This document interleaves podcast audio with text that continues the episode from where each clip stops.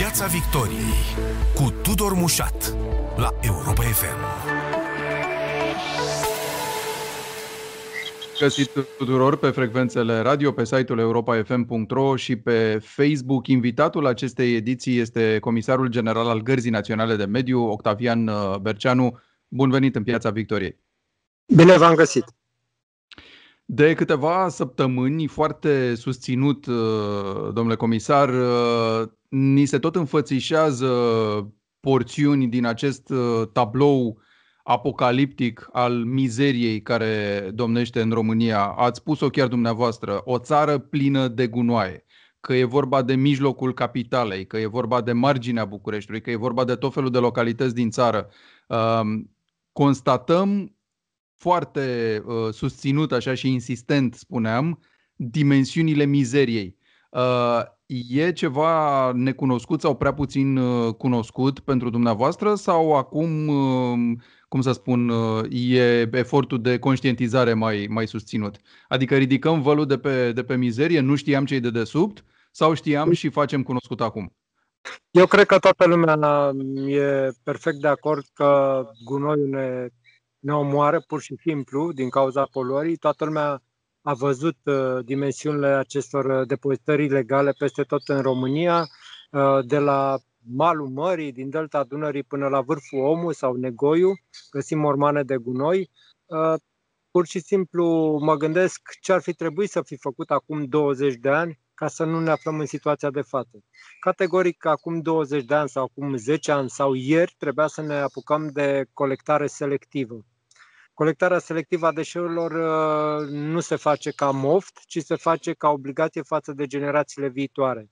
Trebuia să pună umărul guvernul, guvernele care au fost denumărate, um, asociațiile, uh, asociațiile de mediu, dar în mod special autoritatea publică locală. Acolo este cheia dacă vrem să facem curat în România, să avem o țară în care, în momentul în care intrăm, să nu ne ducem mâna la nas sau la ochi, așa cum se întâmplă acum.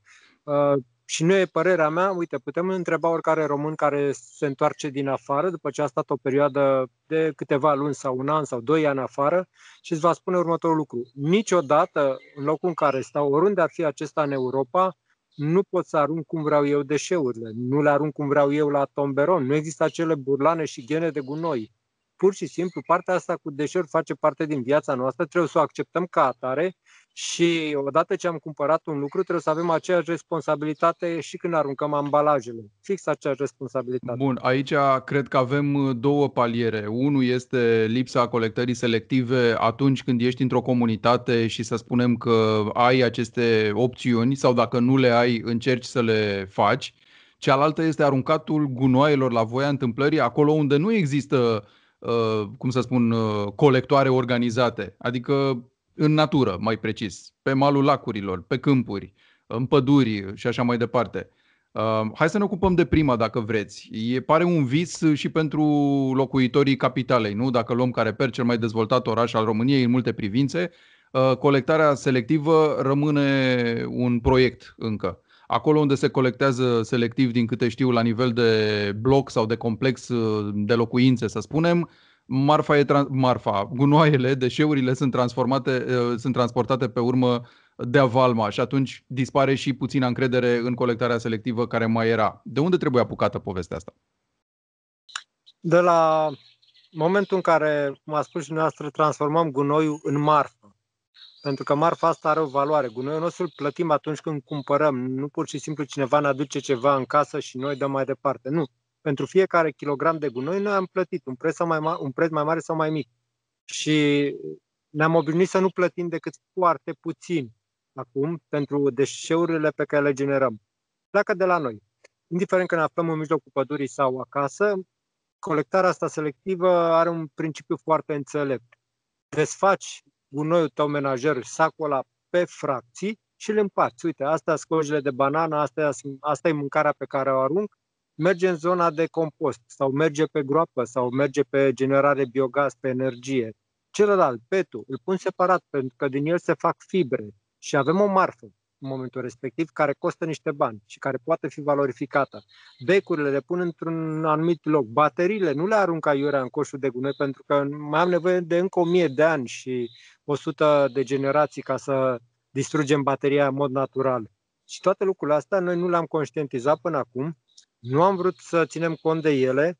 Uh, ne-a fost rușine că aruncăm gunoi așa de fiecare dată când am ieșit afară și ne-am întors în țară, dar n-am făcut mhm. nimic mai mult din păcate. Și ține, ține de educație. Deci, în, oricum am încercat să ocolim subiectul, ține de educație până la urmă. Am garanția că dacă fac colectarea asta, împărțirea asta uh, pe categorii, în momentul în care vine mașina de gunoi, nu le ia pe toate de avalma și atunci, cum spuneam, interesul meu dispare? Adică eu muncesc să fac împărțirea asta și respect uh, mediul și generațiile următoare. Uh, cei care vin să colecteze, nu-mi dau seama ce fac Există aici o explicație? E o întrebare care se pune da. foarte des. De ce noi da. ne obosim și colectăm selectiv și totul e luat de avalma, uh, pe urmă lipsește ceva pe drum? Da. Și vă spun de unde începem. Până acum, uh, gunoiul acesta care nu era luat de avalma, era uh, luat pe fracții, dus într-o situație de sortare la salubrist. Salubristul rupea și el pe 10-20 de fracții mm-hmm. pe care ulterior le valorifica. Ce da. înseamnă valorificare? De exemplu că parte din uh, materiale plastice care nu generau fibră, care nu puteau să fie trase în fibră ulterior, mergeau la cogenerare la fabricile de ciment. Și uite așa, un gunoi se transforma în energie. Ce s-a întâmplat după 2018 când uh, China a interzis importurile de deșeuri? O mare parte din aceste deșeuri nu și-au mai găsit uh, locul de depozitare sau de valorificare în Europa și se răstoarnă către Europa de Est, către România. Uh, neutralizarea lor în Europa de Vest înseamnă 200, 300, 500 de euro, poate.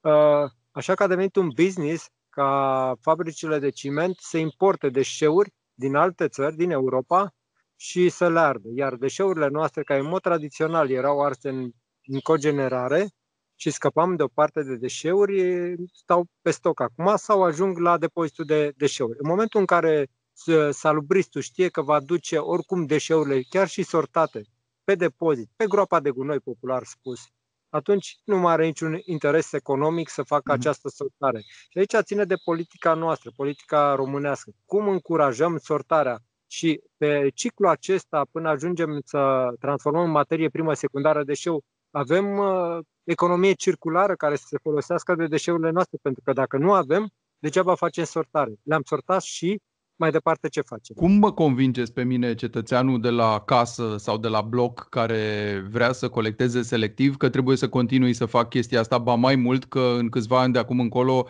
o să renunț chiar la ghena de gunoi, uh, la tubulatura de care vorbeați uh, din bloc. Adică o să fac un efort în plus să mă duc până, la, până în afara imobilului să depun aceste gunoaie. Cum, care-i, care-i dovada că nu muncesc degeaba, ca să zic așa?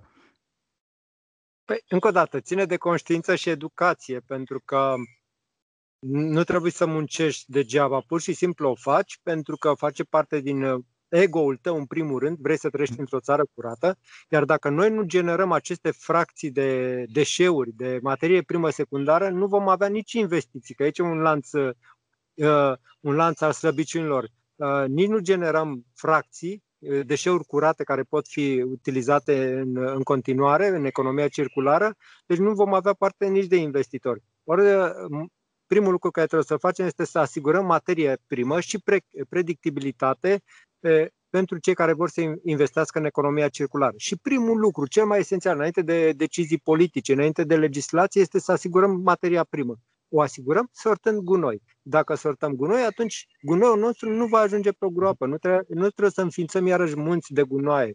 În țările din vest, doar 10-20% din gunoiul generat mai ajunge pe o groapă. Restul se transformă în energie, în uh, compost, în uh, fertilizanți, în fibre, fibrele din căptușala hainelor, fibrele din căptușala mașinii, toate astea sunt făcute din uh, regenerabile, din peturi, din lucruri pe care noi le aruncăm.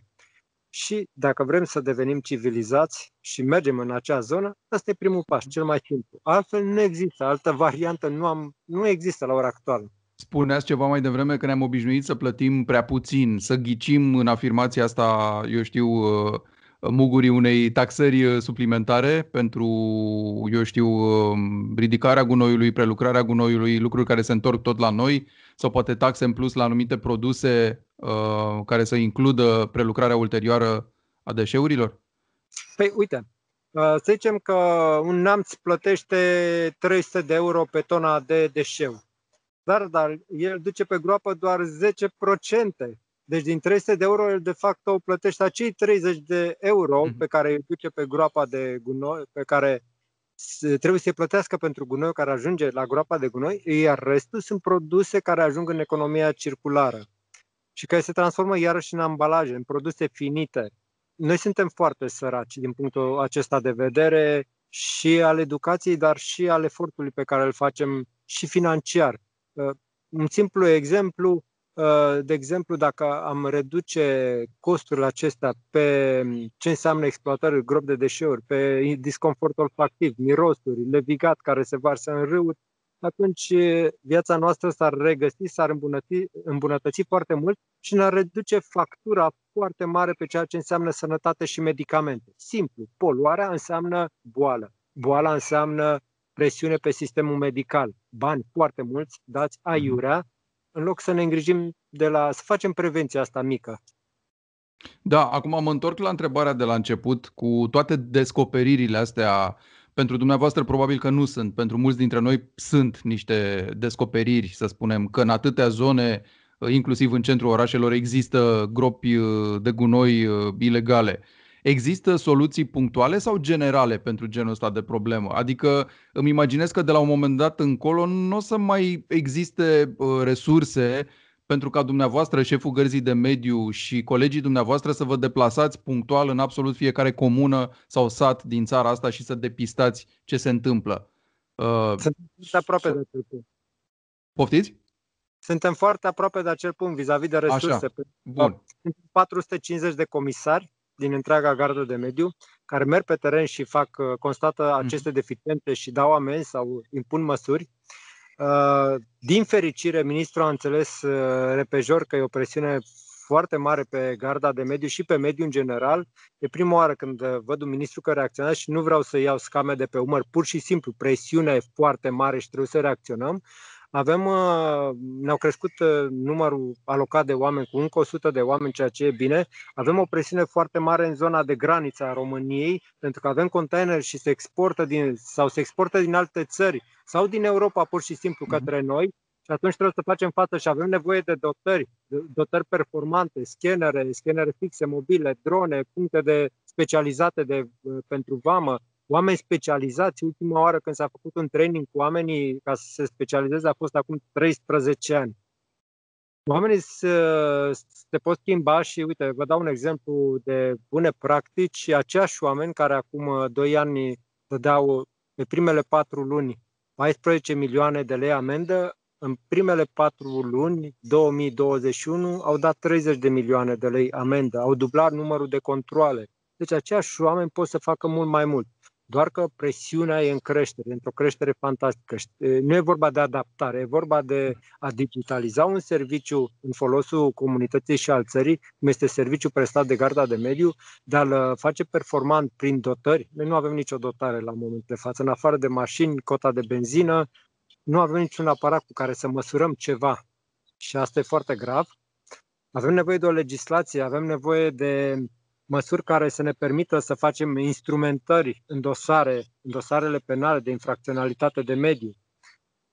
E foarte mult de muncă, foarte mult. Și să vă mai dau un exemplu, uh, în momentul în care noi facem aceste uh, acțiuni la vamă cu uh, partea de poliție de frontieră, garda de, garda de coastă cu vame și cu poliția română, atunci am descurajat uh, foarte mult acest, această practică de tip uh, mafiot de a introduce deșeuri sub alte mhm. etichete în România.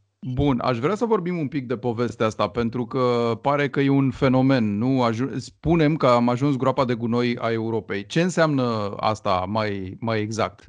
Sunt țări care, pentru că nu mai pot să ducă gunoaiele în alte părți, pe alte piețe, Uh, unde să fie prelucrate legal, ne imaginăm, uh, vin și le deversează ilegal în România?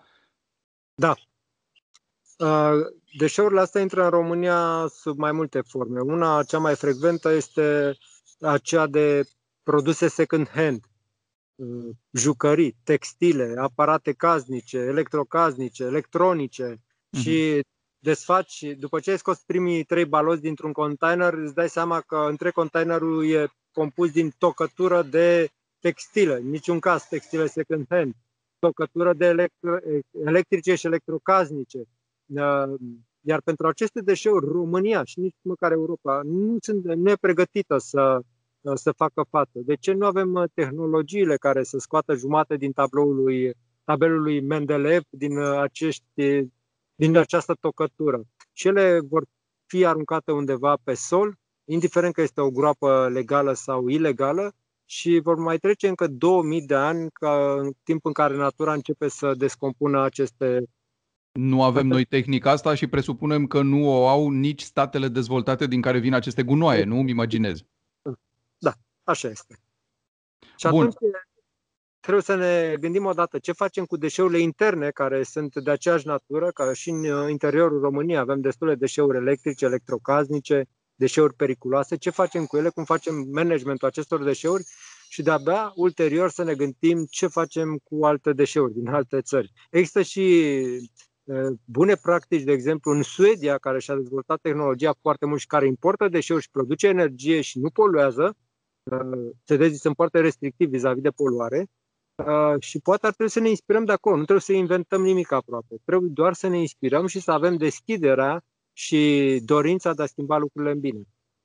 Cum funcționează această mafie a aducerii ilegale de deșeuri din alte țări? Că pe urmă să vorbim un pic și de cum funcționează aia internă, să zicem. Dar ce ați depistat în cazul ăsta al containerelor care vin de afară? De exemplu, săptămânile trecute Constanța, pe etichetă scria deșeuri mase plastice pentru valorificare. Valorificare înseamnă că le duci într-o instalație de cogenerare de energie curent electric la o fabrică de ciment, de exemplu. Uh, de fapt, era tocătură din uh, aparate electrocasnice și electronice care niciodată nu vor intra într-o instalație de cogenerare. Uh, un alt exemplu, produse de second-hand jucării. Erau câteva jucării, în spatele lor se ascundeau mulți de textile tocate sau alte produse care nu mai pot fi recondiționate. În vamă la, în acea zi, în vamă la Vama Veche, intră cinci camioane cu deșeuri metalice. Uh, de fapt, șpan metalic, uh, metal tocat. În interior am găsit uh, multe alte lucruri, materiale plastice, mhm. bucăți mari de metal, textile. Deci asta este un tipar. Un alt tipar este acel al produselor care vin să fie comercializate în România, dar ele nu ajung niciodată la destinație și zac undeva într-o groapă de gunoi, într-o margine de oraș sau pe un câmp.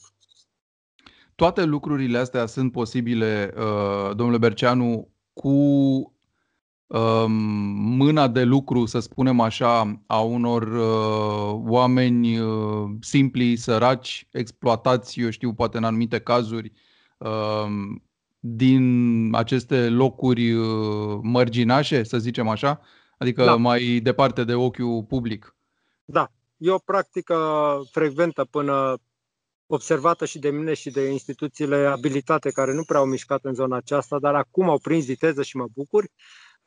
E o practică destul de frecventă acolo unde avem comunități sărace, în special comunitățile de romi, s-au folosit de aceste comunități și duc acolo diferite părți din dezmembrări auto sau chiar autoturisme second-hand care nu vor mai circula niciodată, nici măcar nu sunt scoase, șterse din registru auto, sunt duse acolo, uh, sunt dezmembrate, partea metalică e valorificată, partea de interior, acea parte care nu e valorificată, e arsă sau aruncată pur și simplu pe marginea unei gropi. Dar nu vorbim de un automobil, vorbim de sute sau mii de automobile care intră zilnic în România. Atunci avem niște cantități foarte mari, industriale și împreună cu poliția, cu jandarmeria, în mod special, și țin să le mulțumesc uh, și cu alte instituții, uh, dezmembrăm și noi aceste structuri de crimă organizată, care sunt transfrontaliere.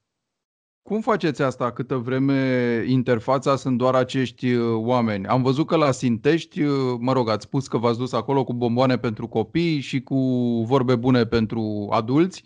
Întrebarea este ce să înțeleagă acești oameni până la urmă, care din moment ce fac așa ceva, e clar că n-au o educație de mediu, e clar că nu conștientizează pericolele, e clar că sunt prea vulnerabili ca să nu cedeze tentației banilor, câți ori fi. Și atunci stau și mă întreb, uh, bun, lor le, am înțeles, nu-i pedepsiți neapărat pe ei, că sunt la capătul lanțului.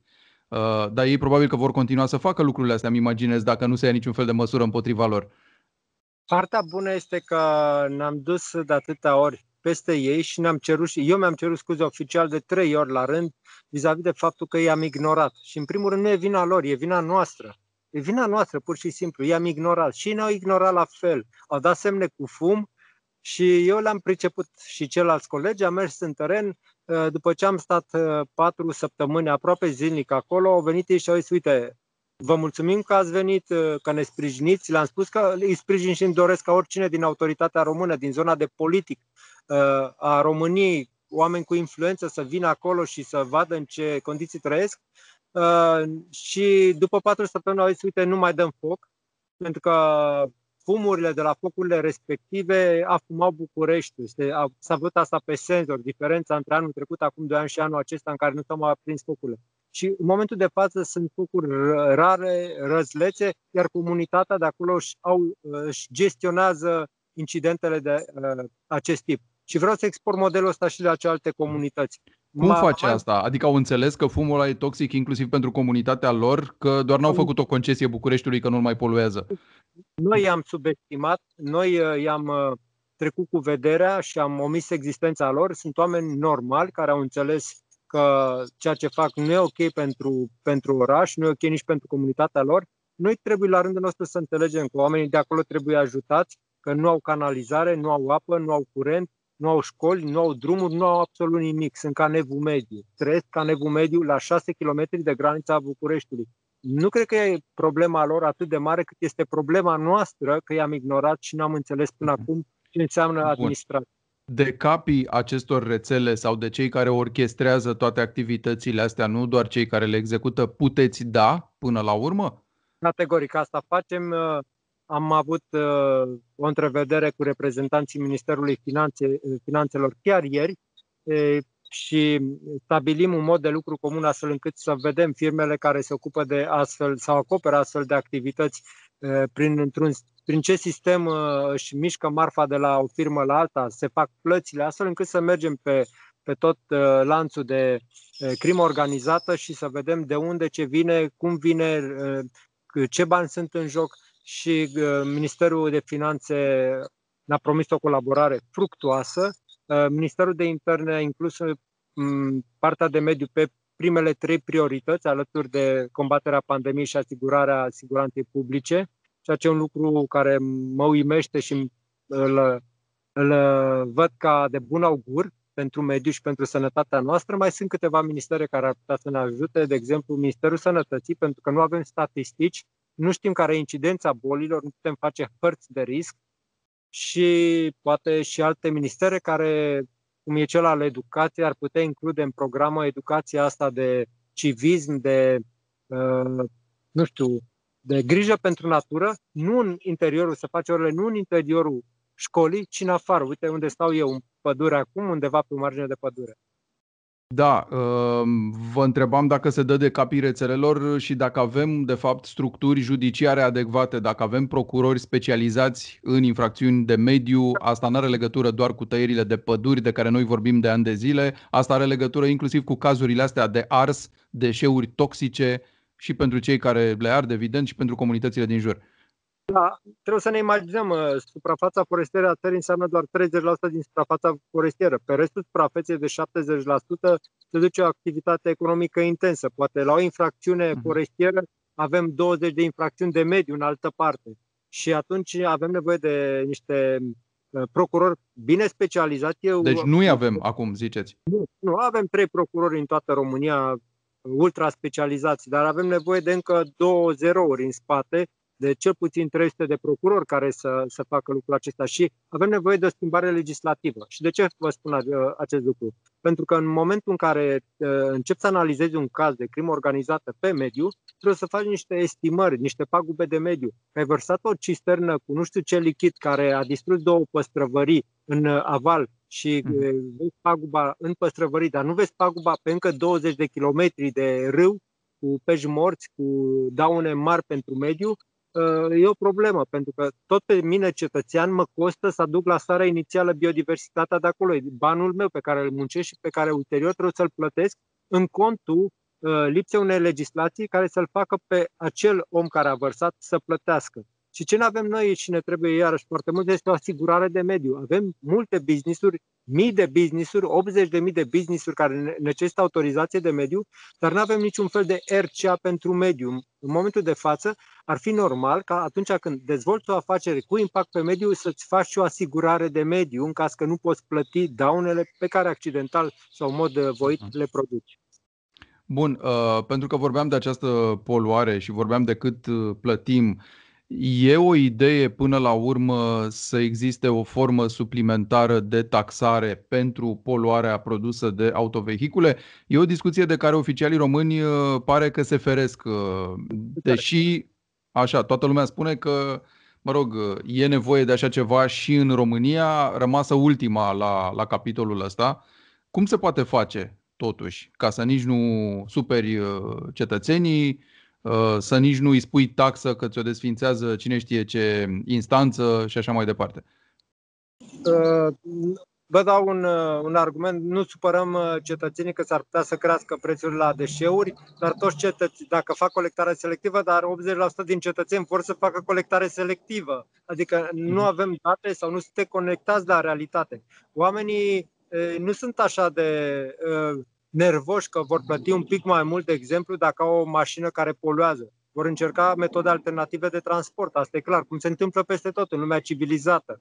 Apar mașini electrice, le-am, desc- le-am descurajat pe cele din import, în primul rând, uh, second hand, care n-ar mai trebui să intre. 15 ani de taxe pe mediu vis-a-vis de introducerea mașinilor second hand au fost anulați în 2 ani în care aceste mașini au intrat în uh, România. Deci sunt taxe normale pe care le plătești, poluezi, cineva din uh, proximitatea ta înghită aerul acela poluat, natura uh, are prejudiciu pentru că tu ai o mașină, un diesel cu motor mare care poluează, e, e normal să plătești pentru asta. Ba mai mult, în alte țări, normalitatea este să nu mai circuli în oraș cu astfel de mașini sunt uh, lucruri care trebuie dezvoltate și înțelese. Iarăși, mergem mai departe. Avem nevoie de un program pentru sobe, sobele existente în locuințele din orașe, sobele din interiorul orașelor. Nu vorbim de cele pe gaze, vorbim pe cele, de cele pe lemn, care poluează pentru că nu lemn nu arde în acele sobe în multe din cazuri, am văzut asta pe teren, ci bucăți de mobilă, bucăți de PFL foarte, foarte toxic. Sunt uh, Bun. multe Acum, lucruri. aici, dacă tot ați, ați adus vorba de subiectul ăsta, știu că a existat o reacție online foarte susținută în momentul în care ați legat poluarea din București de aceste locuințe care se încălzesc uh, cu sobe, cu lemne. Uh, și vi s-a atras cumva atenția că n-are cum să fie gradul ăsta de poluare și mirosul ăsta toxic care domnește peste unele cartiere doar din cauza poluării de la niște locuințe cu, cu lemne, în condițiile în care, mă rog, populația majoritară în București stă la bloc. Da, dar uh, informațiile și afirmațiile mele vin pe baza unor studii științifice, studii care s-au făcut de la Amsterdam până la Budapesta și în București. Și numai în București. Adică atât acestea... de puține locuințe pe lemne poluează atât de mult? Asta e ideea? Da.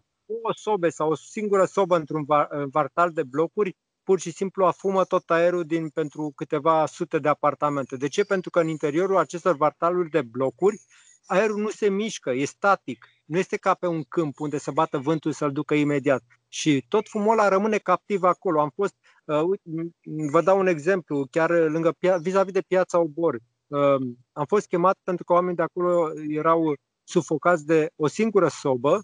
Sunt blocurile Uh, pe calea moșilor la stradă, dar în spate mm. sunt case. Și că casele acestea sunt înconjurate de blocuri, de fapt.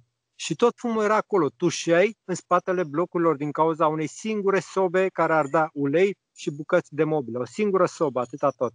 Și asta se întâmplă numai în București, se întâmplă și în Iași, și în Craiova, și în Timișoara, și în Constanța, și în Amsterdam, și în Viena, mai puțin, dar și în Budapesta foarte mult, și în celelalte orașe ale Europei. Aș vrea să vorbim, uh, domnule comisar general, și de tot scandalul ăsta cu împușcarea uh, ursului Artur, mă rog, nu știu dacă se știe uh, până la ora asta dacă era sau nu era, dacă era cel mai mare exemplar de urs din România sau nu. Cert este că e o anchetă în desfășurare, ne-am mai apropiat de aflarea a ceea ce s-a întâmplat acolo, că ne interesează și consecințele sau lecțiile desprinse din povestea asta. Sunt câteva lecții am inițiat uh, imediat uh, o anchetă, o, o anchetă ce a stat uh, și ce stă la baza anchetei deschise de DNA și de parchetul de, din zona respectivă. Uh, ce trebuie să învățăm? Că în momentul în care avem niște animale care merg către o comunitate, există mijloace de prevenție, gardurile electrice pe care le putem monta și care nu sunt scumpe, iar statul ne poate ajuta în această privință. Există interzicerea sau se poate face o interzicere a hrănirii sub orice formă a animalelor în proximitate. Putem să punem alte Uh, tomberoane acolo, în unele accesibile urșilor. Există și aceste tomberoane pentru strâns gunoi. Uh, mai departe, dacă vrem să scoatem un uh, animal care produce pagube și un pericol, putem să relocăm mai întâi, înainte să-l împușcăm, înainte să luăm decizia de a-l împușca și totuși dacă nu facem relocarea și e nevoie mare ca acesta să fie recoltat în termeni științifici sau împușcat pur și simplu tot aia, atunci hai să o facem profesional cu Uh, oamenii de la Asociația de Vânătoare, nu uh, o vânătoare la trofeu, cum s-a petrecut de data aceasta și cum de facto, dacă ne-am uitat noi înainte, dar sper să se uite procurorii așa în hârtii, avem o grămadă de infractând acest gen de braconaj, când uh, mai mari României au fost la vânătoare spunând că merg să scoată un animal care e un pericol pentru societate. E, ce putem să vă mai spunem este că n-au existat documente de acest, de acest, de acest, din acest motiv am avut mm-hmm. suspiciuni de braconaj, pentru că nu au uh, existat documente relevante, că, poze care să ateste că respectivul exemplar e cel care a generat pagube. Nu am văzut niciun fel de filmare de la fața locului, cu, în cele 21 de zile de observație, nu am văzut niciun fel de poză, niciun fel de poză a unei urme, nimic din toate astea pe care orice procuror le va cere niciun, uh, niciun document.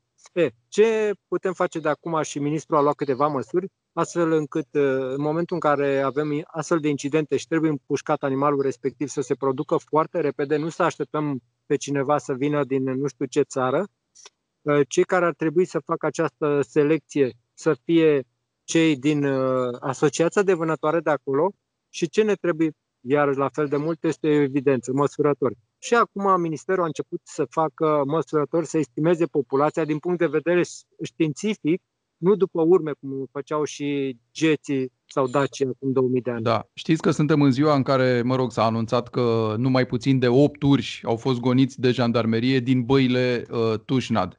Vine, se apropie momentul în care va trebui să ne hotărâm cum abordăm această sau ce vrem de fapt Uh, să avem în materie de populație de urși în România. Ne lăudăm cu ultimele păduri virgine din Europa, cu animale sălbatice care nu mai există în alte locuri, uh, numai că asta pare să fie ajuns pentru unii localnici un, un inconvenient.